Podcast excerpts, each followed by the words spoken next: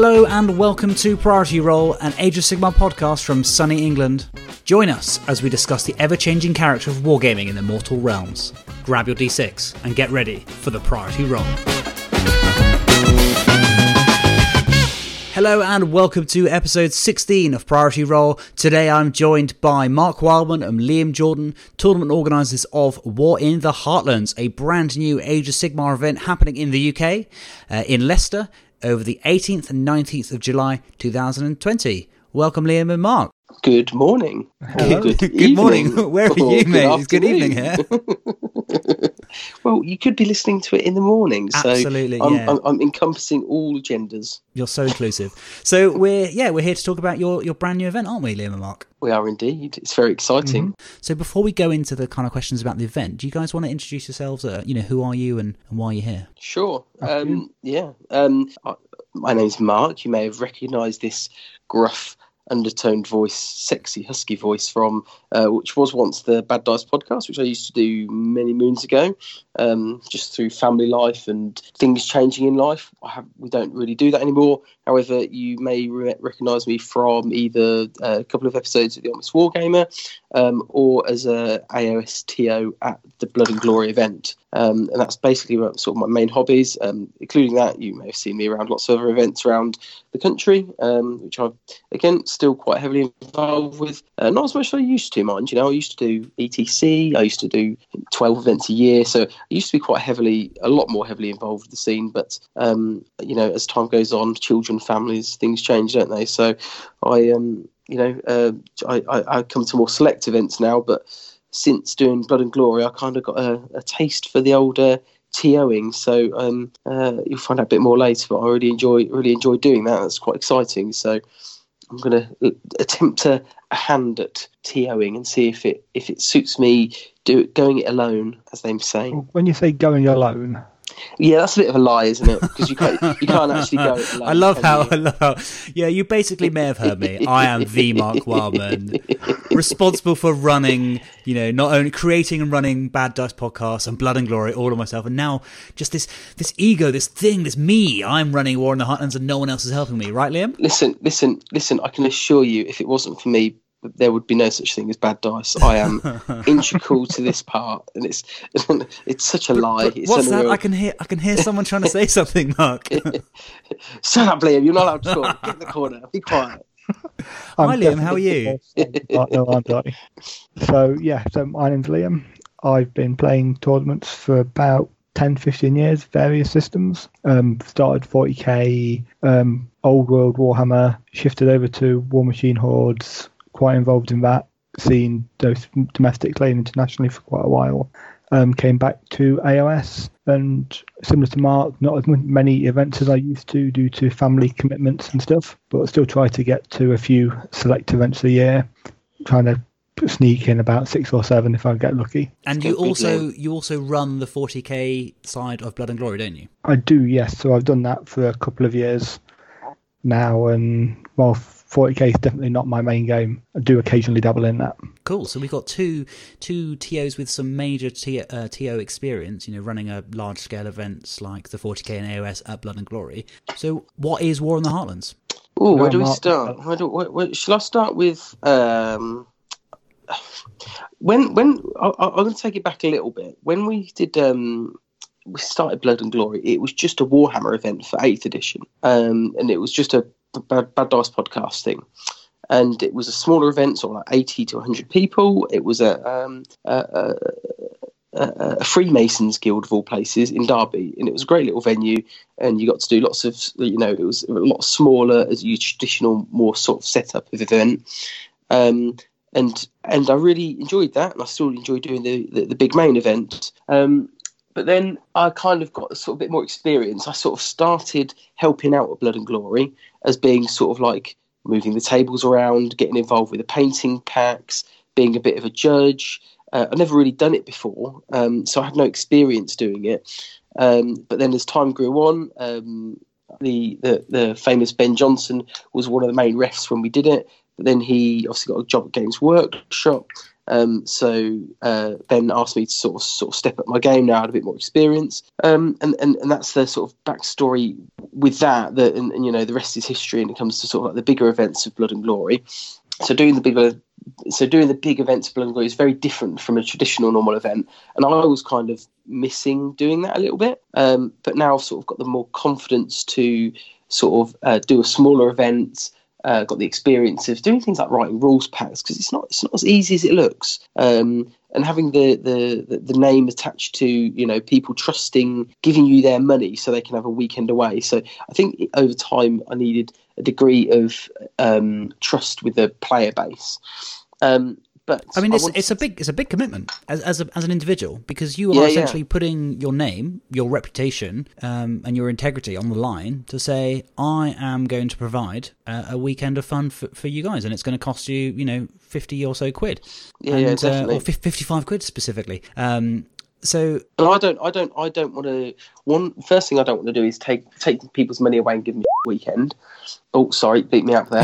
Um, I, I, lasted ten minutes. I'm sorry, Dave. not even Um, that seven, I think. but no, exactly. You, you don't want to. You don't want people to to come a long way. So it's not just the, the the ticket cost. It's the it's the kind of credit with with family to say you- know I'm spending this weekend away and and you know their their, their sacrifices they're making the the time to travel the, Yeah, the, hotel hotel, costs, costs, you know. the the So food it's- the drink and everything like that so it is a big deal and and I can see why you wanted to kind of you know Get you're talking about well, confidence and experience really. Yeah, yeah.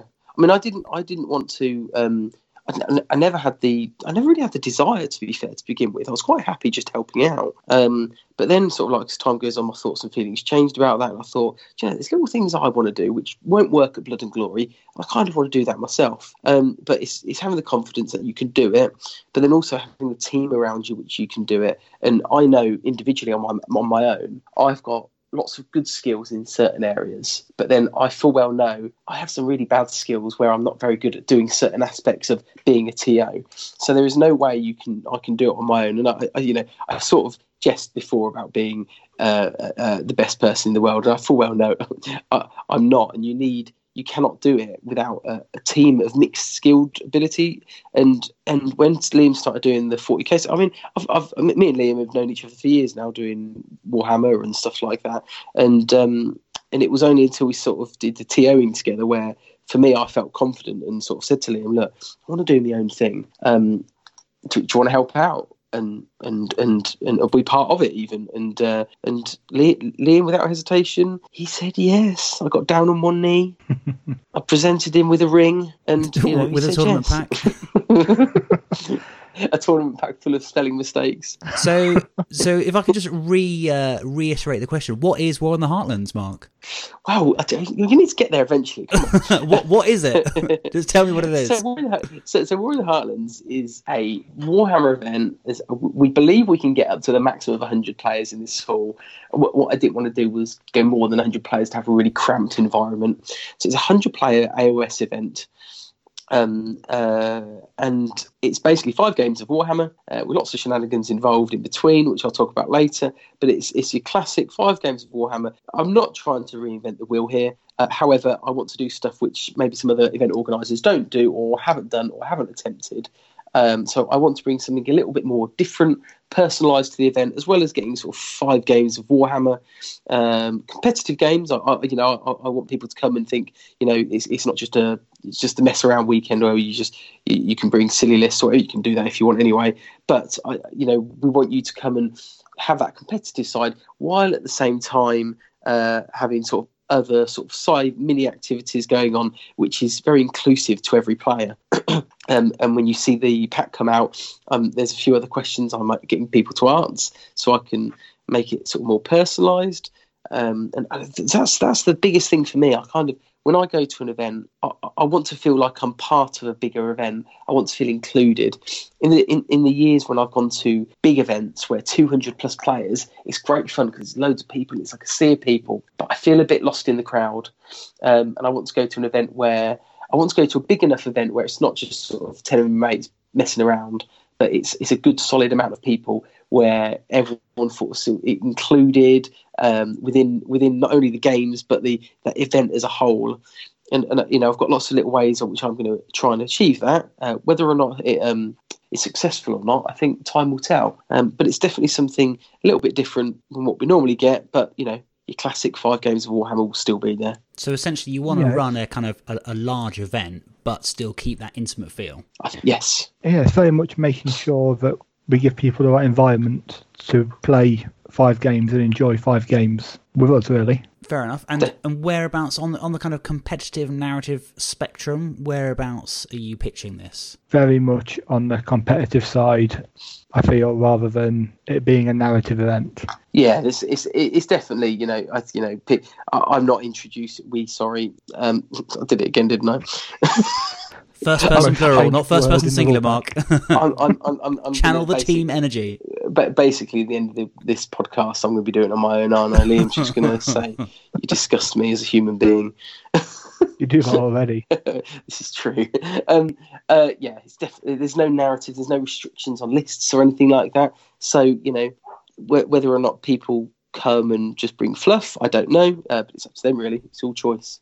Brilliant. And uh, I've seen that your event uh, scoring is tournament points followed by strength of schedule, uh, then followed by army points destroyed, and then followed by number of sporting votes received. So sporting votes is going to be a tiebreaker. Um, are sports and painting scores going to be contributing to the final number of tournament points at the end? No, it's all done on gaming score. All done. but on there will still score. be, as you've seen within the rules pack Mark sent over, there's prizes for favourite opponent, prizes for best painted army for single miniatures. So there's something to attract everyone there. Is the best painted army is that something that's going to be player selected or uh, TA Yeah. contributed?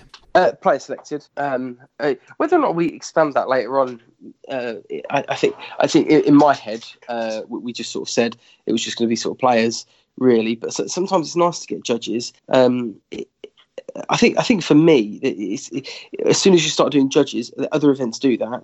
You know, South Coast GT, Facehammer. Um, for it to be sort of a player inclusive event, I think I think it's fair to sort of let the players decide that sort of at that point. And are the judges going to select a shortlist, or are players going to be able to select their own armies for kind of put them out on display? Um, I think it's going to be very much a case of if you want to put your army forward, you've worked hard on something, you're proud of it, then by all means stick it out there, let everyone see it. Excellent. again, Sounds cool. again, I don't, I don't think it's you know, I mean, we do that at Blood and Glory actually, and that's and that's I do like that, like because I think I've been sort of from a personal experience, I, I've gone to many events, and you think to yourself, you know, okay, this might sound pretty arrogant of me saying this, where where it would have been nice to have had my army. I put loads of time and effort into an army, um, and it would have been nice to have had it on display as sort of even if it's just to show. you Sometimes I've been to events where I was like, my army is no way going to win best painted. Um, however, I put loads of time and effort into it, and I, I just like to show it off and, and, and be proud of it.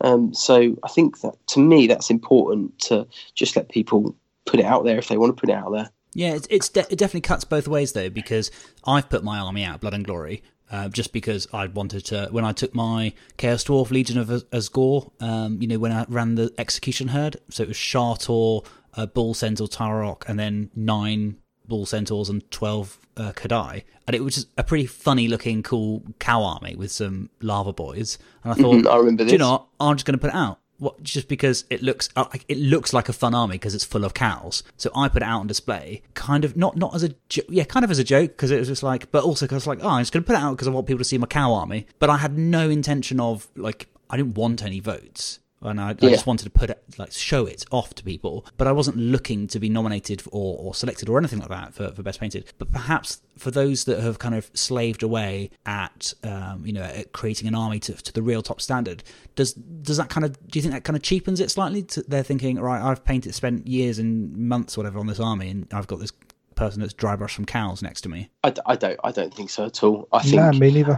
no, I, th- I, th- I think if somebody's put work and effort into it, no matter what, you know, at, at the end of the day, art is subjective, um, and and you know, we're, we if you're as a TO being asked to make a judgment on an army, I mean that's fair enough. We can we can all do that, but you know, when art is subjective, people's opinion of what is good. I mean, I, I can remember, oh, it was a oh, seventh edition, I believe, army many moons ago. Um, I can't even remember who ran it. It was like it was done in like Kettering somewhere. It was really bizarre. And I remember being there was there was three armies. There was mine, Adam Elford's, and Adam. Oh, what was his name? Um, he did uh, Gathering of Mine. Um, and if you if you looked at the army's technical, all three armies' technical ability, um, mine and Adam Melford's was far superior to Adams. However, Adams there was there was something about Adams which was uh, quite different, quite striking, um, and, and he won, and which was you know it was fair enough but technically we were, you know, at the risk of sounding arrogant, yeah, mine and Adams were better, uh, but Adams won because the, the, the, players loved it. So which is which is which is absolutely fair enough. Yeah, and, and funky, think, think funky conversions or um, or a, a, striking paint job. You know, often airbrushing can go can go two ways as well. Some people, yes. you can get some really fancy, you know, like blending on a power sword. You know, when you do that reverse blending up one way and down the other with um, with some masking tape on a power sword, let's say, yes, that can look really funky and really striking. Equally, if you go for like the kind of Den of Imagination painting studio style, where it's really desaturated and kind of the the, the airbrush blends are really extreme, that puts some people off loads and they just think oh it's some people think airbrushing is and i'm going to use inverted commas here you know is cheating. So if someone thinks you've airbrushed your eye they're like oh that takes no skill. So, yeah, well, so i'm not going to vote for that. Whereas you know as you say it's, it's, very subjective and i mean airbrushing is cheating right? No comment. Scathing. No comment. I wish it was cheating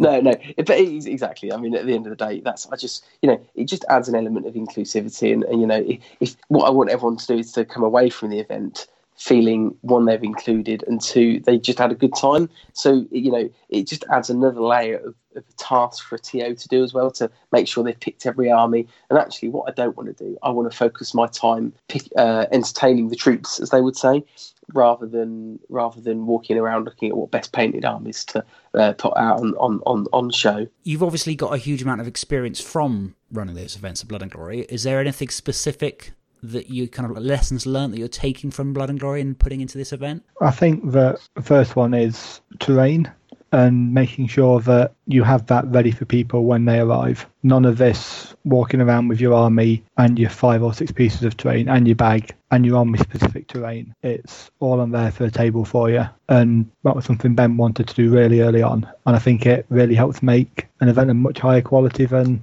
having to move stuff around yourselves. It's definitely set a standard, doesn't it? Yeah, definitely because the transition from Warhammer Fantasy into Age of Sigmar, I think the, the density of terrain was increased slightly, wasn't it? Yeah, it oh, was no longer three little woods, two cut up doormats, and a hill. Yeah, that you, that you push to one side. Yeah, deploy them in the corner, bounce them around the edge. So actually, you go into a large scale event and having to bring your own terrain. For me, having gone to forty, you know, my first uh, tournament in a fantasy setting uh, was an Age of Sigmar tournament. So my my previous tournament experience was all 40k and having to bring terrain when I went to South Coast. I was like, why am I bringing terrain to a tournament? Like, surely this is the TO's job. And it was just completely beyond me that you know that I would have to bring uh, terrain to an event. So you're absolutely right. I mean, I think these days it's, it's something you see a, a, a much less. And I, I, can't remember the last event where I've seen bringing your own terrain apart from kind of like narrative stuff it, where you're encouraged. I, th- I, th- I, think it's um, what I would say. It's easier said than done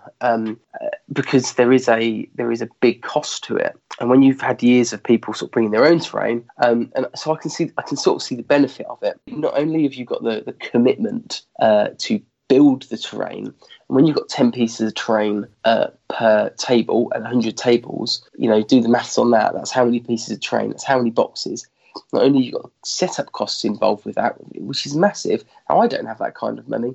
You've also got then the storage space uh, to put all that in, plus mats and everything else like that. Now I don't have the financial backing as a new startup event to do that, um, or even like the space to do it, and, and so it poses a, a problem. It poses a challenge to, to to do all of that. So when I say sort of it's easier said than done, I think I think it is, and I think part of me thinks maybe 40k were a bit spoiled for quite a while. Um, that, that, that they've got that, but now obviously with Ben's kind of you know pushed the boat out and financially committed to, to doing all that terrain, has got a team around him. I'll go back to that team, that, that important we, not I. Um, that is a key to any event being set up. That it, it's you know it takes so much to do all that terrain. So you know uh, maybe you know we're being a bit lazy by hiring it because I haven't got the time and effort to make all that terrain. but identified as sort of a, a valuable cost and I don't think it's lazy. I think I think you're just being you're being kind of efficient with your time. You're thinking, right, it's going to cost me X amount of hours to do all this terrain. Am I going to do it to the same to a certain standard, or is it just going to be blank polystyrene? No, do you know what? I'm just going to invest money rather than time in it uh, because it's about the player experience, isn't it? It's not it's not necessarily about whether it's worth Correct, worth yeah. your time or money. It's it's just the player experience. You, you have access to being able to pay someone else to provide a, a certain amount of terrain and mats. Job done. Because and that will ultimately increase the player experience for the better. I guess, I guess there's the, the long term sort of financial commitment to getting all that terrain, uh, you know, spending that terrain. And I guess maybe in a couple of years' time, if I've got a player base that that's coming reg- regularly, we could commit uh, the, the money to making our own terrain. Because what that then does in the long term is means you're, you don't then have to spend future years building terrain, uh, uh, hiring terrain, because effectively that's what you're doing, isn't it? You're renting terrain out, um, and if you've got a big set of terrain that you've made for the event, um, you, you can then invest that money that you're hiring on onto other things. So the longevity is, you know, that, that's that's an important thing. But I guess when we don't have a, a player base to speak of yet, because we're a first time event, it, it would be, uh, you know, pretty foolish of me or Liam or anybody else involved to put in a couple of grand's worth of uh, uh, uh, finances on a risk that is probably not worth needed to be taken. No, absolutely. That makes that makes perfect sense. So going on to the pack itself, talk me talk me through the pack in terms of how you wanted to run this event, how you wanted to put your own individual spin on this, so it's not just a generic vanilla cookie cutter Warhammer event. How what what what personal spin have you put on this? Um, so what I what I first off what I found quite difficult actually was actually writing everything I wanted down without waffling. Um, now Liam will account to just just for the um, record, having seen the draft pack, you haven't achieved that. see, see, see, you should have seen see, the what, first version. oh, well, well, Liam, exactly, exactly. I don't envy your job, mate. We, we we all have different skills and abilities, and, and writing rules packs isn't mine. I'm kind of like the ideas guy, and, and Liam's like, no, no, let's the one that puts in all the hard work, yeah. yeah, basically, you know, he's he's the power behind the throne. Um, so that I mean that's important to figure out. But you know, um, there's little things that I want to try and achieve. You talk about making it personable and personal to the players involved. Um, if you if you look on the list submission section, is a is a key um, example um, of of getting the players to give me something about them that people might not know about them. You know, you know, I might have webbed feet or something like that. Now that later on may may help me sort of make the event a little bit more personal, but funny at the same time. There's no there's no going to be sort of like um, uh, uh, humiliations or anything like that. It's just it's just all about uh, trying something new, trying something different. Um, and and and that's a sort of a key point to the event itself. Um, and how I will use that information is is is is going to be sort of like what information I get. I might not get anything, so that's the other thing I'm sort of exploring a little bit, trying something a bit different. Um, and if and if you know if we get something funny or we get some stories or anecdotes that we can use as part of the event, um, then then we can roll with it. We might not get anything; it might fall flat on its face. But um, you know, I think you've got to try these things uh, to see uh, what happens. Um, going forward.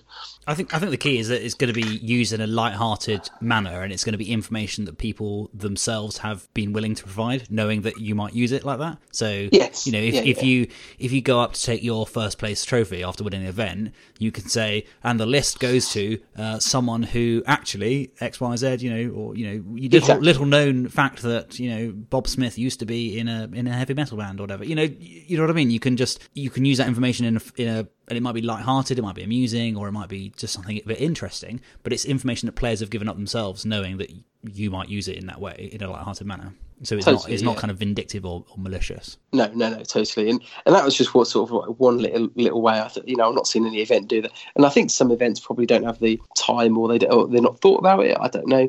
Uh, but it was just it was just something a little bit different. Um, and you know, it you know, we'll, we'll, go from there. Really, um, I don't I don't know what people might do. You know, it's a bit of a throw it out there and see what happens kind of idea. And so, in terms of malign sorcery, how how much of that are you incorporating into your pack? Because when we spoke to Steve a couple of episodes ago, he did run a slightly kind of comped version of malign sorcery. So we're going to be doing no realm, realm artifacts, no realm spells, no realm command abilities. Basically, nothing from malign sorcery with the exception of endless spells. That's really interesting, and I think it will it changes the dynamic slightly because some characters are very very good if you give them a certain uh, artifact from a certain realm. But if you if you remove that, then that character, that model, that unit suddenly becomes you know on a different scale in the ladder. So it also gives um, battle tomes a different kind of challenge, doesn't it? Because you're looking for. I've heard a lot of people like moan, "Oh, I can't have the Thermalrider Cloak, so it's not worth taking." That kind of sort of attitude. And it's like some items in there just get used by get used so easily and effectively by certain certain armies out there, and it seems it seems pretty unfair. And they're pretty old, aren't they? The Thermalrider, yeah, Dopp- Doppelganger. Like um, what else? Yeah, Brooch, Aetherquartz Brooch, Ignax North Scales. Strike. Yeah, you, you get you get the same artifacts appearing, and it's almost you know, people aren't picking these because they've written a, a realm, you know, army. You know, and I like how Cities of Sigmar kind of tied people to realms by the city allegiances. But people aren't saying, "Oh, I'm going to create an excellent um, realm of fire army." They're going to create they create an army and say, "What do I need? I need a way to save mortal wounds." Okay, I'll just say it's yeah. from the realm of fire. I'll take Ignax yeah, yeah, You know, pe- yeah, that, some that's certainly you know. correct me if I'm wrong, but I don't think that's you know that's the order in which the decision making process happens. Really, isn't it? Oh, totally. Yeah, totally. Well, we will do it, don't we? Oh, yeah. Ab- no, absolutely. I'm, I'm, not saying I don't do anything different, but uh, I think it's uh, it, will be interesting to see how you know what battle tomes do well without the, the input of these kind of uh, all these kind of spells and. Um, uh, I think I think for, for me the general feel is it just makes the stronger books better. It definitely does. Well, the newer books. I mean, I've written a list for Brotherhood with three artifacts in, and they're all from the book I'm taking. There's not one realm artifact in there, and I think between our team we've only got like two or three realm artifacts as opposed to ones from the battle tomes.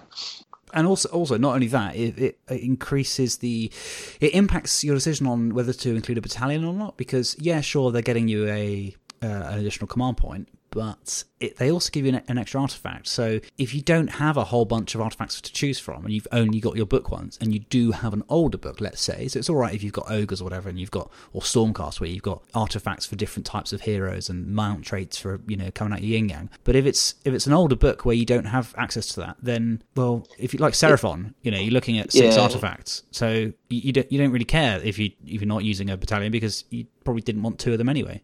I, th- I, th- I think also the, the, the, inevitably the way the game works the way Games Workshop work their their working models, the the newer books are generally going to be stronger anyway because they've got new toys to play with. So I think without the um, malign sorcery artifacts, they're still going to be strong without them anyway.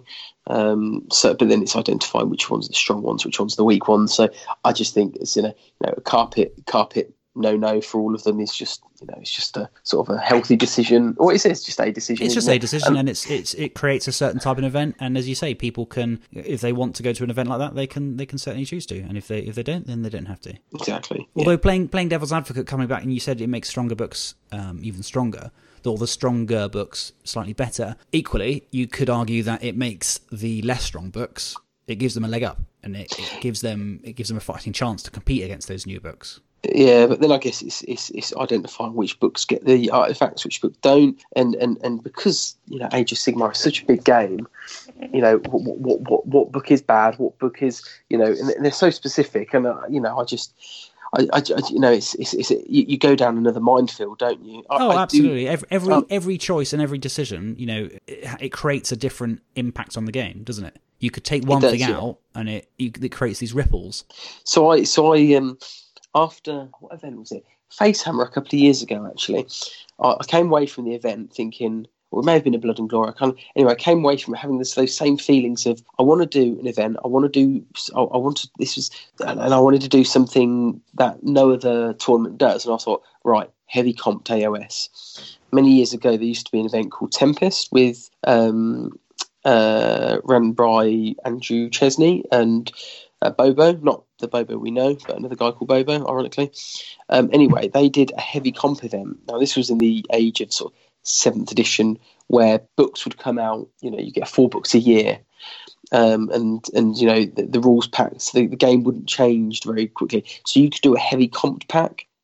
Um, so I set up a WhatsApp group to try and get people involved to come up with some kind of AOS comping system, like overly heavily comped on purpose just so it forced people to take different units, yeah, artifacts you may have never seen before, and maybe come out with some new filth. However, it was really pretty much impossible to do because the meta changed so quickly, uh, and um, and and and how cross armies could cross over. You don't just comp Disciples of Tzeentch. You, you, you have to comp the potential of disciples each and core allying together and so all these variables it was just like it was an absolute non-starter and it, and, and, and, that, and that just fell flat, flat on its face really. Well it's it's, um, it's like newton's third law isn't it? Every, everything you do creates an, an, equal opposite reaction against against that thing. So if you if you nerf Tzeentch then to, to get rid of Changehost, then does that make a certain other faction insanely powerful? Because yeah they don't need to build for counter magic. And, and I think, given how the seventh, eighth edition used to be, the development of books was so much slower.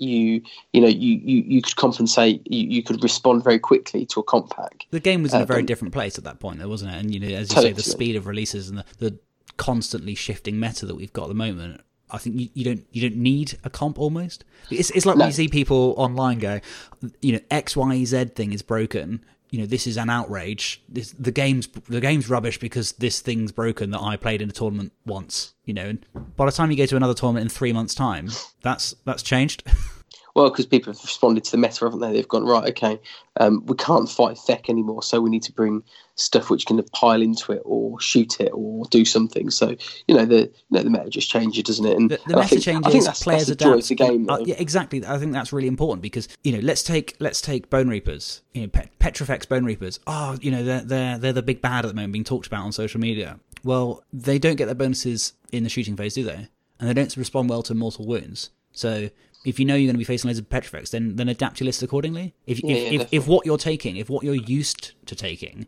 isn't doing well, then yeah, the problem isn't necessarily the army you're facing. It's that you don't necessarily have the tools to deal with that new threat. Yeah, exactly. That doesn't necessarily make that threat broken. It just means that you haven't got the tools to deal with it. So adapt and overcome. Totally. We've uh, we've, think, we've, sidetracked somewhat. We've started, started as, talking as about meta analysis now. I, th- I, th- I, thought I thought that's fine though, isn't it? You know, but it's I mean, boiling back to the, the, the original point, um, talking about you know um, uh, the, the, actual comp of of malign sorcery and the impact it has on people, you know, make the decision to not use it um, is, is is I guess a degree of comping, um, uh, but it, it, kind of just sort of like levels the playing field out a little bit. Um, in, in, in the sense of sort of making the stronger stronger armies a little bit a little bit weaker.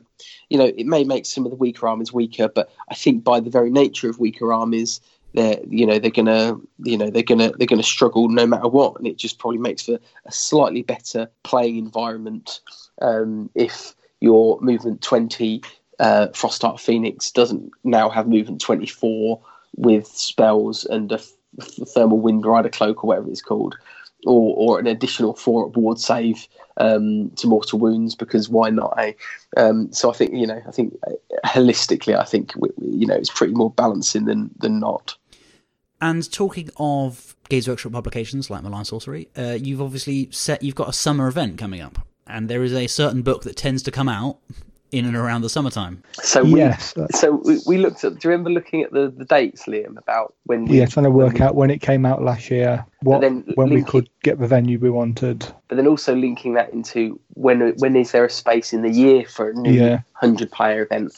And and I, I looked at it, I was like, oh, there's this this sweet little sweet spot right in the middle of July where there's no events around anywhere. It's just before the ETC, so people from the ETC might want to come and have their last practice event, and it's like, oh, I wonder why nobody's picked that weekend. No, and can't be any reason. And it's like, oh, maybe there is a reason here, but hey ho, let's run with it anyway. so we're not competing with anyone. So we're on that. We're giving a month's, uh, not a month's, a week's grace. So if the new General's Handbook is out a week before the event, then we'll use it If not, we'll use the current one. So if the General's Handbook is released on or before the 11th of July, Yeah. you're using it. Otherwise, If not, old one, or current one. that makes sense. A week is a to get used to an army book. A week is a, a fairly decent amount of time to get used to a kind of a game changing because essentially it is a new edition of the game almost, isn't it? It's a Yeah, definitely. nine point So, nine point four we will- whatever rather than rather than tenth edition. But as we said in the pack, we will try and use, like, presume the scenarios get updated again. We will use similar ones to what we've picked within so the pack. for game this- four star yeah. strike so it will be you know gift from the heavens star strike you know meteor landing collection s- scenario of some type Yes. Yes. Gotcha. Yeah, yeah, yeah. See, I did interestingly. I did a poll on this on Twitter uh, before Christmas, and um, the, the you know there, there was there was different opinions on on how we should respond to this. However, sort of like overwhelmingly, the decision was uh, the new book as quick as possible. People don't want to be playing old rules. People want to get their teeth Oh, into no, absolutely. into into the new book. So we've actually done a bit of market research, actually, haven't we? I mean, I remember that polls. thread. It did get, and that's the that's the best thing. Everyone's got their preference, you know, and you'll have people passionately arguing that it needs to be two weeks or three weeks or four weeks or something, and then they'll still come to the event and they'll still have an absolute blast because they want to play Warhammer, you know, and just Yeah, because they definitely. they think that or they feel like you know they would like they would have liked more time. You know, doesn't necessarily mean they're not going to attend an event where they don't have that time. I also think I, I'm I, I'm I'm going to throw it out there. I'm going to trust Games Workshop to do a good job of it, and I don't think on on on general the General's Handbook never changes so significantly. Anyway, I mean I know when AOS two came out with the command abilities and stacking command abilities, that was a bit bonkers. Hopefully, if we don't identify anything bonkers silly like that, is to sort of keep keep everything in as much as we can so people know what they're coming for. Yeah, Um, although I think you've yeah. got to take into account things like allies or mercenaries or you know that kind of thing. So the General's Handbook it isn't an absolute paradigm shift, but it can it does change the game in a significant manner. Yeah, definitely. Yeah, but it's like a new patch to a computer game as opposed to the second version of a computer game. Yeah, no, absolutely. No, it's, as I say, it's it's kind of a, a point point four or you know nine I think- nine point I four think- version rather than version ten, isn't it? Yeah. I think I think also the likelihood is looking at the dates of when General's Handbooks come out before, it's been end of June anyway. So I think I think it was like it, we felt it was important to put something in the rules pack about what scenarios we're going to use, so people know what they're buying. However, the likelihood is that's going to change, and we're, we're you know we're pretty honest with that in the rule book in the rule pack, and I think you know people know that when they buy it. So if they know that beforehand, you know you know what you're getting, don't you? So you know, I think it's I think it's good. But equally, I think it might be exciting to be the first event to use the new General's Handbook. Yeah, So it's kind of- it's- a it- lot it's of Chris really Tomlin's events in in the past when he's run summer events have been in a similar position where they have when they have run. Um, Yeah. you know the, the first. The So first people, new, so people look to that as a, ooh, how, what's the new General's Handbook? What, what new filth are we going to get? And so I think, I think there's equally exciting times to be had with it. Definitely. So talking of scenarios, what scenarios have you chosen? Ones I like. I used the ones I, I used I again, didn't I? I, you know, But you did pick them, so it's fine. I did, I did, I did, and, and none of you, none, actually, no, no, No, I, I- if I I, didn't agree with it, I would have changed one. exactly, exactly. So Mark, So talk I- me through your decision making process on why those scenarios exist, rather than rather than just because you like them.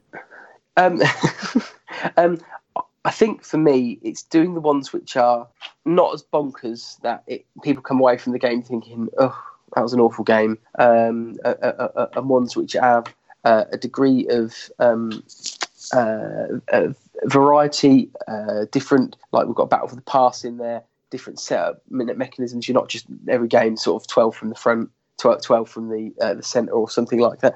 So we've got different deployments um, and ones that people are used to and feel comfortable playing with as well.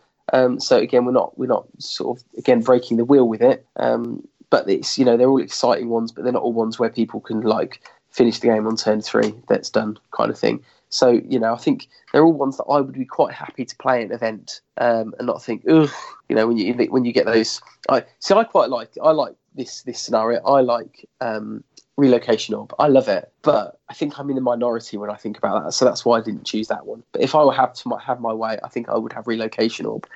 So I didn't pick that for for the community's sake. Liam, Liam, is relocation orb one of the ones you would have taken out? Um, probably for the same reason Mark just mentioned. I actually agree with Mark. I really like it as a scenario, but at the same time, it you can lose a game through no fault of your own, and that's what we've tried to at least limit with the scenarios we've picked. Do you think we've gone boring, Liam, or have you played it safe? No, we've not got. I mean, we've got Star Strike in there. Mhm. We've got I- shifting objectives in there. Both of them have got a small random element in them. See, shifting objectives, I, I did an absolute U turn on that one. When it used to be Battle for the Pass, sort of uh, a sideways thing, it was the worst game ever because it was just one big scrap in the middle, and I hated it. It was just like, oh my god, why are we even bothering? The first time, I, the first time I ever played that one was with Amy Mack at Bobo, and we just got, we just literally had our combat armies sat in the middle of the game, fought and got very drunk, and you know, you know, there was no real tactics involved. And uh, but when you change that scenario to be lengthways, I found it really exciting, and it's you know you've really got to think about it. So that, that kind of that scenario went from hero to zero in zero to hero in my eyes.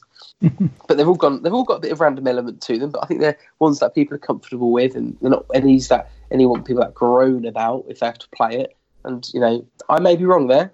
You know, you know, uh, people may may groan moan about some of them, but you know you can't please everyone. But you know that's how I feel. Yeah, Yeah, I, I, I think I think you're right. You've got shifting objectives and you've got Star Strike in there. You've got ones with a little bit of uh, kind of risk and gamble in there.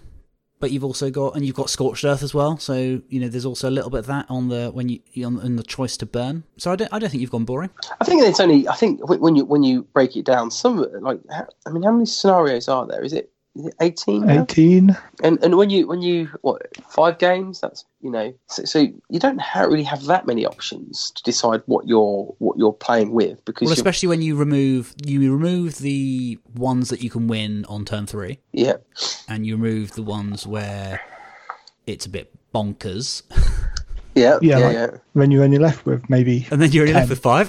Those are the five you've got. no, no. I mean, we're uh, not we're not biased. At all, there's are not we? there's not there's not that many I- I'm, I'm joking really there's there's there's a couple in there that you kind of that you do think oh god not this one um and a great example so relocation orbs one of them because you look at it and you think right it's got diagonal deployment and it's got mad objectives so that's just going to be it's just a headache you know it's it's a fun fun game to play and it, it can create some interesting matches but it's just a bit of a headache because there's a lot of things to think about and the objectives are a little bit bonkers aren't they Yeah, the other one we kept out. Um, we have kept it, haven't we? Um, total commitment. Yeah, total commitment. That's that's an interesting one because um, that that does force people's hands on on armies slightly. And again, this is something that you know, going back to episode three where we spoke with Steve. Steve kept that in for a specific reason. He wanted it to. He wanted different armies to be good at certain objectives, certain scenarios rather, and wanted to keep total commitment in there because it it almost checked certain armies. What armies does it check though? Is it is it is it discussion? Well, I mean, yeah, Shadow Strike, Nighthaunt, Shadow Strike, Stormcast. Nighthaunt, um, certain Stormcast builds, uh, certain KO builds. Idoneth, eel builds. Yeah, it, so it it doesn't necessarily stop people taking those, and the point was it it just is a shot across the bows to those who want to run an extreme list of that type. It says right that list might do well in four scenarios, but you know there's going to be one there that it won't do well at. But out of all those ones we just listed, only the Idoneth are generally accepted to be like a top tier army. Mm, so all we're doing by enforcing total commitment is making not so good armies weaker. So not having it in the pack means you're at least getting to use your allegiance abilities for Nighthaunt, for Stormcast, which are built into the points cost of the army. Hmm. and and it sort of really hampers you know stormcast uh, you know this is where you know scenarios can be fluid see the way the current meta is is that you know i don't think i think that hampers too many armies uh, who like, like what liam's already said about who have that ability to teleport included within their costs um, so you know, keeping it out is you know I think I think it's the right decision at the time. You know, six months time in the line, it might be a really bad choice, but you know you can only you can only run with what you've got, right? Uh, Yeah, you know. and and as and again, as it is almost exactly what I said, is, is there there aren't there aren't necessarily good or bad choices in creating your own event. It's it's just this is the choice that you wanted to make. Totally, and, and, yeah. and as Liam alluded to a few minutes ago, the variety in the events uh, on the scene at the moment is is a strength. is, is a good thing. and it lets us do that, doesn't it? You know, you know the, the amount of events out there, so we can do what we want. Sod everyone else. Well, that's the That's a- spirit, Mark. that's a- that's a- that's, that's the way to make friends and sell tickets, isn't it? It is, isn't it? Just swear at people and put middle finger up, and then, then but you know that, that might work. People might like that. I might try that. But going back to what I think was the original question about how we want to make this event our own. So from like the gaming side of you, we've picked the scenarios we enjoy that we hope other people do too. But we're trying to remove any ambiguity, ambiguity between players. So we'll have things like terrain maps for each scenario, so that there's none of this um, kind of dance at the start of an event where one of you wants to put the object when you go to put the objectives down, someone's trying to move the terrain piece four inches to the left and the other person wants it four inches to the right. It's already laid out for you. And the same with the reason we're running the schedule. It's so that when you get it rewards people who play tougher opponents who win more games over the course of the weekend. So with none of this, oh, you got an easy round one and picked up 2,000 victory points. It's just based but on they how but you they do. came, but they came bottom, didn't they? So that might need a bit more explaining, Liam, because uh, I think that that's that's you're talking about the final scoring, right? Yeah. At the, at the, the end of the event, looking at tiebreakers. Yeah, so with, if we sell all 100 tickets and have um, all five game five games, we're going to have multiple people who've won all their games, and we've got um, secondaries in there, so that will provide a first sorting system within for Because the, tournament the secondaries goes automatically into TPs, don't they? yes, we do. Yeah. And so all, Um, strength of the schedule does is it is it if you're on the same number of TPs, it takes those who have fought stronger opponents in the whole event. Yeah, Yeah. basically. Yeah. So it rewards the people who've had a tougher run. and not people who've trump bashed all weekend. Basically, yeah. There's no nice way to say it, but yeah. Yeah, That's, and, how, that's, and how- again, that's how I usually do well at events. To be fair, well, playing devil's advocate, on that is you don't necessarily have a choice against who you play rounds one and two, do you? You could get against. Uh, you could get against someone who ultimately performs very poorly over the course of the weekend on game one by a random draw, and then you could then win that one, and then all you need to do is play someone that was a, in a pair of people that then don't end up doing very well, not very good players perhaps, um, and one of those has got to have won their their game. So suddenly both your two your two opening games have been against someone through no choice of your own against uh, someone who has a poor strength of schedule. Yeah, I get that, but then your game three are against someone who's won at minimum two. Your game four is against someone who's won at least a minimum of three, and your game five is against someone who's won at least a minimum of four. So you're more than averaging it out over the course of a weekend. Yeah, I'm just I'm just I'm just playing devil's advocate, just kind of throwing out different different views. yeah, I think, know. I think I think not everyone uses strength of schedule, and I think I think it's um, you know I, th- I think maybe because it doesn't get talked about very much because it's not used as as a sort of a, a s- a- a- as a like a secondary sort of outcome. Uh, you know, there's always normally sort of like like scenario uh, uh, how many hidden objectives you scored. An event may be first tiebreaker and stuff like that. So you know, it doesn't get used that often, I don't think, and you know, so you know, it's, it's something to consider, but it's not anything I think you need to sort of worry about too much. And your event is being streamed, isn't it? Yeah, we've got the um, the lovely honest wargamer coming, and that just makes it sort of feel make an event feel more sort of international because obviously there's people all over the world watching, and uh, I, I, it just creates a bit of excitement and hype about hype about events. And also the venue itself um, has got a big because it's a student halls. It's got a big stage where we're going to have two, maybe three. Three might be pushing it, but we can get three ta- three tables on the top, or maybe two. Um, to stream two games at the same time potentially. I'm gonna I'm in talks with Rob about that at the moment. Uh, the possibility of that taking place. I want to know sort of like the impact if people enjoy that as well. So that's something sort of in in discussion at the moment. But it's I, I think it's really exciting that Rob comes and does that, and uh, the Honest Wargamer crew, and you know I'm hopefully going to be catering for a good support network. So it's just not you know when you invite them to come and come to an event, they uh, you can say, well, what, what, sort of report do you want? Do you just want? Do you want people go around different tables? Do you want uh, uh, a roaming reporter so they can get uh, what's happening on the lower tables and stuff like that? And uh, what do you think the impact of game streaming is on players? Do you think there's do you think there's more pressure on people these days? Um, I, I, I think it really boils down to choice. If it's too much pressure for you, then you are not and uh, you know I, I, will make it incredibly clear. If you don't want to go on it there is absolutely no pressure to you on you don't even need to explain or give me an explanation why you don't want to go on it. You just don't, don't go on it. So i mean i quite like doing it and i found it really exciting because people can watch you. the last time i was on stream was with games workshop at south coast gt and I had one of the best games of Warhammer, and even the people watching were like, like you could tell people were quite excited by the game. But if you don't want to do it, that's abs. You know, if there is if there is an ounce of pressure that you feel by going on the stream, then you know I, I would prefer you to tell me you don't want to do it. Um, so you know it boils down to the individual player really. Um, but the honesty from the event organisers to say, look, it's fine. You don't you don't need to explain yourself. There's no need for you to explain yourself. It's there as an option if you want to do it.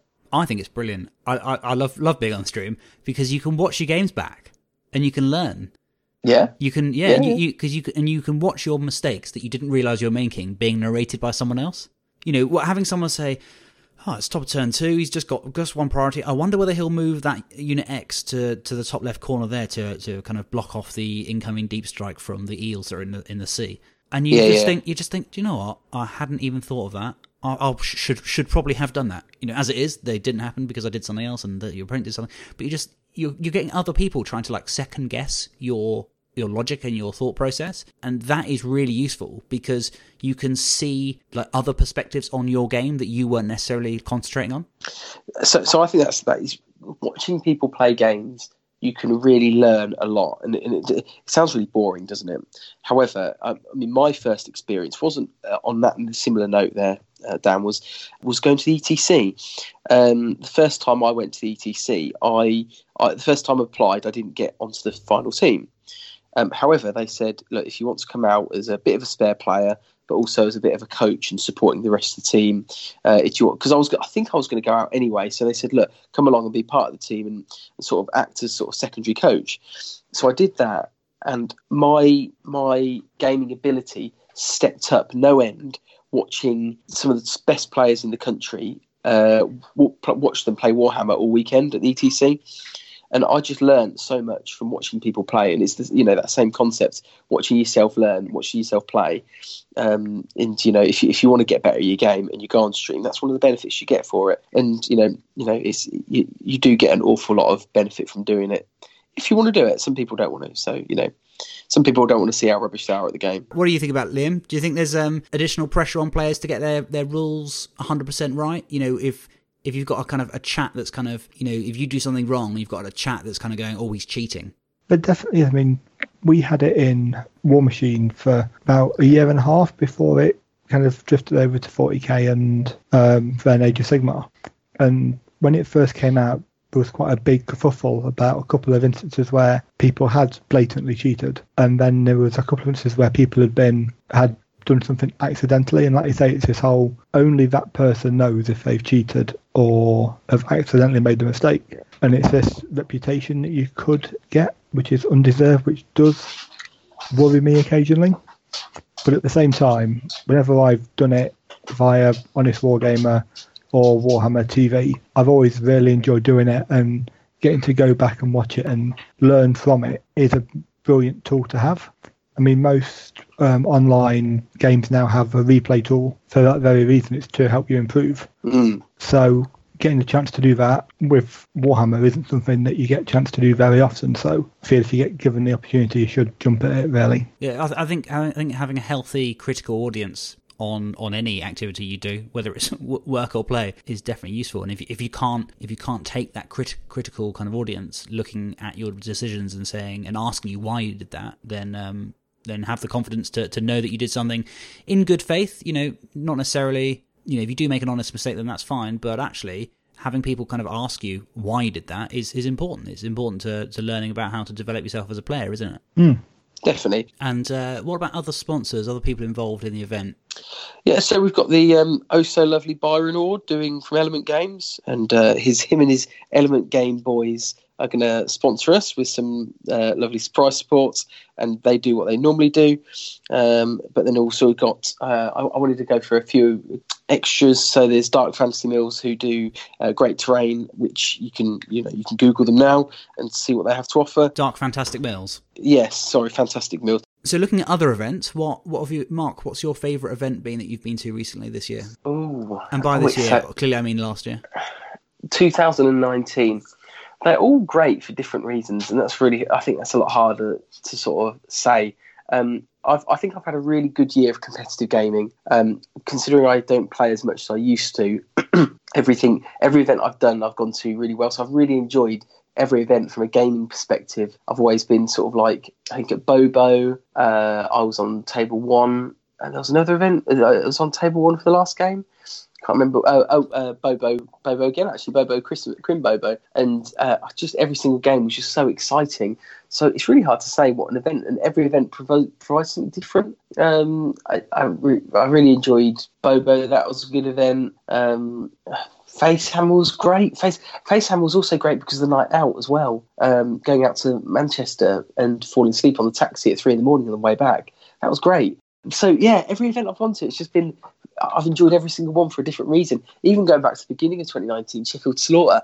Interestingly, you know, I think sometimes I whinge about the game itself, Age of Sigmar, about certain certain books that are coming out and the power imbalance of the new books and stuff like that. But actually, when I sit down and actually play the games with people, all that goes out the window. So actually, I've had I don't think I've had a bad tournament game in all of 2019. So I think this is where going back to the event that we want to make is kind of like the game in itself plays itself. We don't really have to tinker with AOS very much. So it's all about what you can provide beyond the actual game. And that's my experience from 2019 that every event I've been to this year or last year, I've had great games. And that's been like the easy bit. It's, it's been what else has been involved around the games. So for you to ask me what's my best, I, am going to say all of them because I've had a great time at everyone. So that's a really rubbish answer, but that's that is, yeah. Liam, what about you? Well, I'm going to give you an actual answer. Thank you. I no, think, boring. I love how boring. I love how I've asked the question and Mark's just like gone on, and then Liam's like, "No, I'm just actually going to respond to the question you asked ten minutes well, ago." I've had about 15 minutes to think of an answer. So yeah, for every single um, question, you've had about ten minutes of Mark bitting on. so I only did about three three events of last year due to a new addition in the family in summer. But my favourite one was the Warhammer World team event back in January. So our team events are always the best. Forty nine weeks ago from when we were recording, but brilliant event. Really enjoyed it. Team events are for me the best part of the hobby. So really, why don't, we do, t- why, why, why don't we do a team event then, Liam? If that's the best event. Why, why are we not doing a team event, Liam? One, at, one at a time, Mark. Come one on, time. let's get let's get a singles event down before you start biting off more than yeah, you can chew. Start small. so why do you like team events so much, Liam? It's just the camaraderie between. Like you always go to an event with friends, and you're always kind of talking to each other. How's your game gone? Blah blah blah. But actual team event, you're looking up and down, getting like thumbs up, thumbs down from the people you're playing with all weekend. It's just brilliant. There's not much more to it, really. I awesome. Can... I mean, I, I, I would attend to that as well. I mean, team events, you know, having done ETC and having done numerous team events uh, like across the years, I've always come away from get team events. Sometimes it's not always about the individual game; it's more about how the team performs. And you know, sometimes you know, if you've heard the term being thrown under the bus. You get paired up against an army that you know is going to beat you, but you full well know that one bad matchup can give the rest of your team good matchups. So you can lose your game, but actually think I'm doing a good job here. I've lost my game, but that, that's phrase in Warhammer.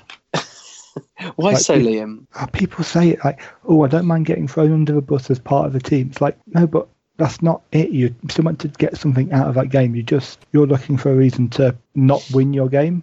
Like yeah. you said, like oh, there's a reason for it, but that's fine. But especially in the way AOS team events are, getting the secondaries, maybe even pulling out a bad scenario for someone else within the team, not just the army. And it really annoys when people just use that phrase casually. Oh, I feel like we've just been told off, Dan. Well, rightly so, rightly so, Mark. So, just before we go into our final questions, um, let's just do a quick wrap up of the event. So, War on the Heartlands is a five game competitive Age of Sigmar tournament run on the 18th and 19th of July 2020. Tickets are going to go on sale 20, on Friday, the 24th of January? Yes. Yes. And they're going to cost £55? Yes, they will. Yes. And that will include five games of Warhammer, all terrain, gaming mats, two lunchtime meals, bunch of prizes and awards, as well as some funky shenanigans. More on which later, Mark. I know you've got you want to talk about funky shenanigans in a second. Um, and it is at the De Montfort Students Union in Leicester. Yes, yes indeed. So you can work out what that means for bar prices yourselves. there's, there's also going to be yeah, the bar prices are great. Um, uh, but also parking. Um, there's going to be it's again. I'm, it's still in negotiations at this point, but it's either going to be free or it's like two pound a day. So it's either it's either nothing or hopefully a minimum amount. So so you don't need to worry about that. Because sometimes people worry about that, don't they? Where are they going to park an event, and you know, turning up at half eight, knowing you've got 15 minutes to get to the event, and you know, panicking and everything like that. And so, Mark, do you want to touch on some funky shenanigans?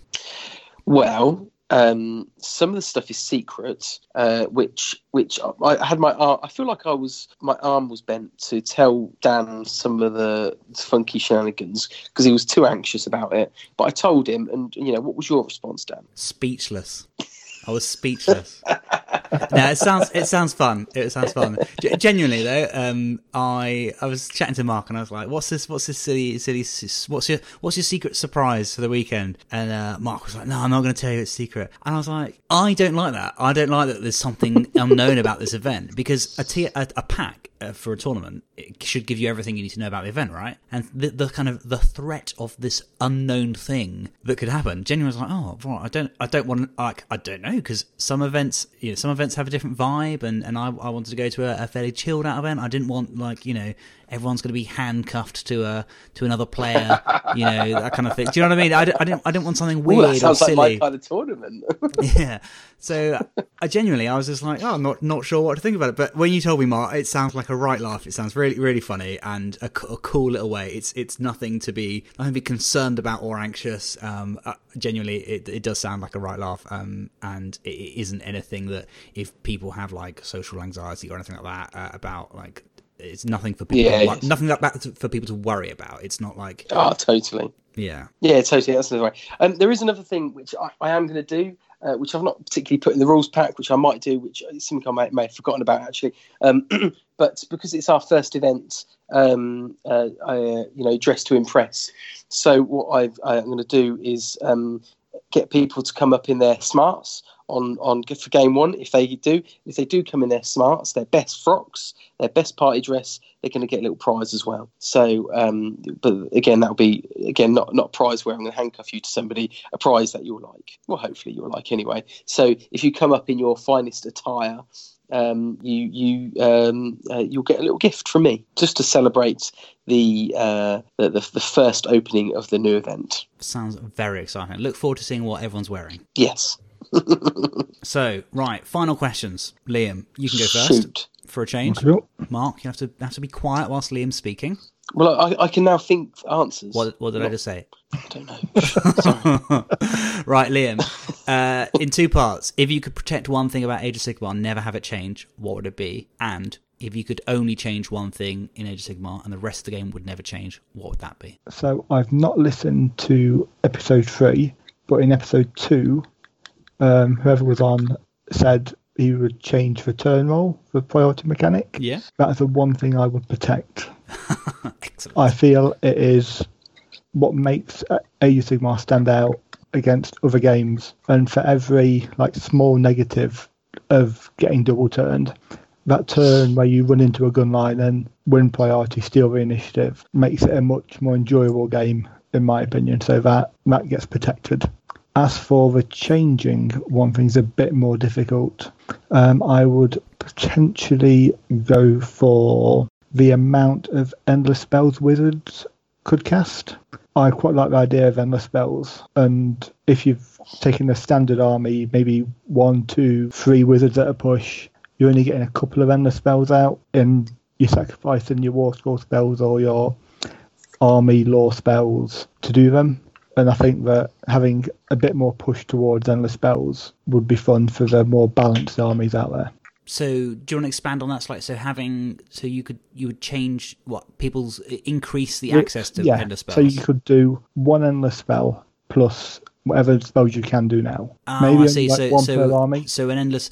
Oh, I see. So you would change the endless spell mechanic slightly to so potentially you'd only have one per army, but it wouldn't impact your mage's abilities Yes. to cast their other spells. Yes, So you'd ramp, you'd turn the magic up to eleven. I would dial it up a bit more. Yeah, Even, even like malign sorcery, forbidden power, and all that jazz. Not enough. Turn it up. Love it. More magic just all for the time. endless spells. Yes, just for endless spells. Oh, that's cool. That's an interesting. That's a, that's a new. We've not had that one before, so that's really cool. Thank you very much, Liam. Mark, what about yourself? See, I don't like going second because it's Liam steals my answers. It's not fair. both of them. No, no, no, not at all. No, no, no. I, th- you know, I, I, I, what what what would I keep? Now, I was a a real disbeliever of the priority roll uh, when it first came out. I didn't like it, but I'm you know I'm I'm absolutely a firm believer of it now, and I would never ch- I'd never change it at all for the for the love and the money of it. What have, what have I asked you to to not use something that Liam's already asked? Is there another thing that you'd protect? Um, what would I protect?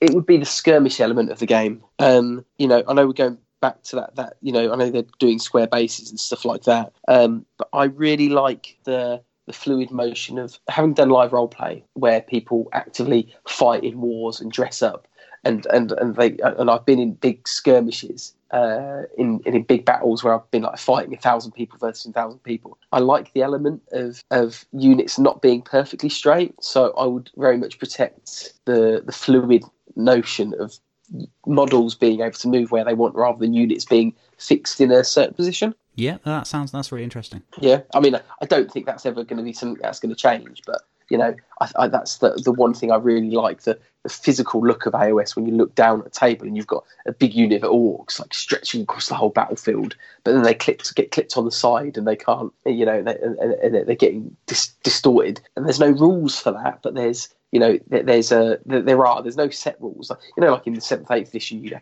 like combat resolution, you've got hit in the side and your game crumbled. Well, your game still crumbles if you get hit in the side a little bit by a unit, but you know, you still get to play the game no, which, I, I think know, that's, that's, that's, a really relevant point because you've also got mechanics that support that. So not only and and Games Workshop have responded to that because you do you remember when back in the first edition of Age of Sigmar where you couldn't part if you were already touching a model space you couldn't pile in closer? Yes. So you were you were pinned to a model. Whereas now you can as long as you end up just as close if or closer to a model, you can still pile in. So you can kind of rotate that kind of you've still got that fluid mo- movement. So the front rank essentially can then move out of the way for people behind them a little bit, but they can't yes. like you know fly over to the other end, other side of the board. Or if you've got t- talking offline, you can you can hop over a unit and end up behind it.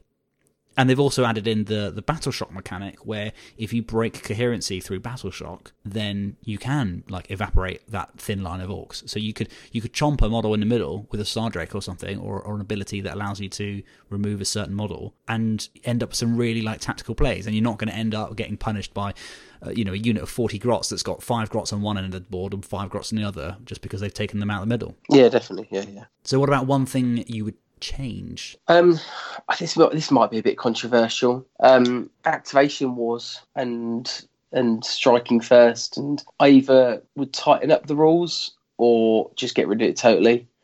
Um, it, it it it brings in when when I try and get my head around some of the sort of like you know where there's that's create a flow chart of of the impact of different units.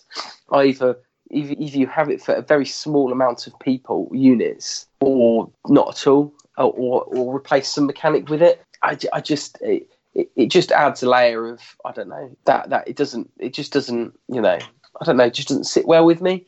Um I, you know I, th- I think i think it just needs working on a little bit more. I think it needs those rules just need tightening up a little bit. Uh how that may envisage i don't know. Um but it just you know my first experience when Feck had it on that big dragon that could just destroy everyone and go again and then destroy everyone and go again and just keep going first before anyone else. Just made for a real non-game uh, that you couldn't really do anything about and I didn't I it didn't make for a, a, an interesting game. Even, even when you say oh respond to the meta and stuff like that all it does is just sort of add confusion to the game. So I just think spin it off get something else in think of another idea. I think the activation eh, for combat units is is an incredibly elegant thing about Age of Sigmar. It's one of those things that, and 40k does it slightly differently. 40k does it if you charge, you go first. Um, yes. Any units that's charged goes first, and then you do alternating activating. Still, you still start with you, so you could charge two units, and then you'd still activate the third um, in, in, your first selection, and then your opponent could go. Uh, then you'd go, then your opponent. Um, so that's a different way of doing it. But I think the way Age of Sigmar did it, it was a really elegant way, and they now have a mechanic that usurps that really elegant rule and elegant yes. mechanic and it just it's very prevalent. And yeah, yeah. I, I, would be i would be interested to see see how they how they adapted that how they streamlined it. Because games workshop don't like and you can see this by the plague monk war scroll and you can see this by the way they've changed horrors splitting you know, in the upcoming yeah. Tzeentch book, um, or in the in the recent Tzeentch book, in fact, you can. They're trying to drive down on needless complexity in in areas where they feel that they have got that. So changing the Plague Monk War Scroll into something that's a lot more streamlined is great. Is, yeah. is exactly an example of that. So I, I wonder whether perhaps you know General's Handbook 2020 is is where they're going to address something like the activation wars, or or whether there's going to be a different mechanic that they're slowly going to increase uh, the, the, prevalence of through Battletome releases uh, to kind of to change that. So it's it's not something we're going to be able to you know second guess or, or answer on this podcast, but it's certainly something which um, I think I know a lot of people would probably say similar things. Yeah, I, th- I think it just uh, it just adds a. I, if we can remember when Age Sigmar first came out, the simplicity of it was five five pages of rules, four pages, sorry, four pages of rules, and it's just it, the, complexity just goes up and up and up. It, even little things like now no no need to have what. Uh, uh, six terrain rules. You've now got twelve terrain rules, and it's just adding and adding and adding. And the and, and, and maybe you know maybe that's what they want um, to, to to make the game bigger. But I think that's some of the charm of AOS is the simplicity of it all. Of like when I when I advertise it to my friends, it's like I can teach you how to play Age of Sigmar in, in, in one game and you can play it. Now I'm like, it's, it's, it's gone back to its more complicated state. So I just think I just think it needs to be refined a little bit more. But yeah, anyway, that's you know that's about it on that one, I think. There we go. Well, well, Liam and Mark, thank you ever so much for joining me. It's been an absolute pleasure to talk to you both. Oh, thanks for having us. Yes. And I very much look forward to uh, buying my ticket on Friday the 24th of January. Yes, man. All the best. Please, nice. please buy me buy me tickets. Buy tickets. Mark needs validation. right, until next time, chaps, take care. Thanks a lot. Cheers. Thanks for listening to Priority Roll. If you want to get in touch with us, we're at Priority Roll on both Twitter and Instagram. You can send us an email, priorityrollpodcast at gmail.com, or you can go to anchor.fm forward slash priority roll and leave us a voice message. If you want to leave us some feedback, we're always looking to improve, or if you just want to suggest a topic to talk about on one of our upcoming shows, then feel free to get in contact with us. We'd love to hear from you. Until next time, thanks for listening to Priority Roll.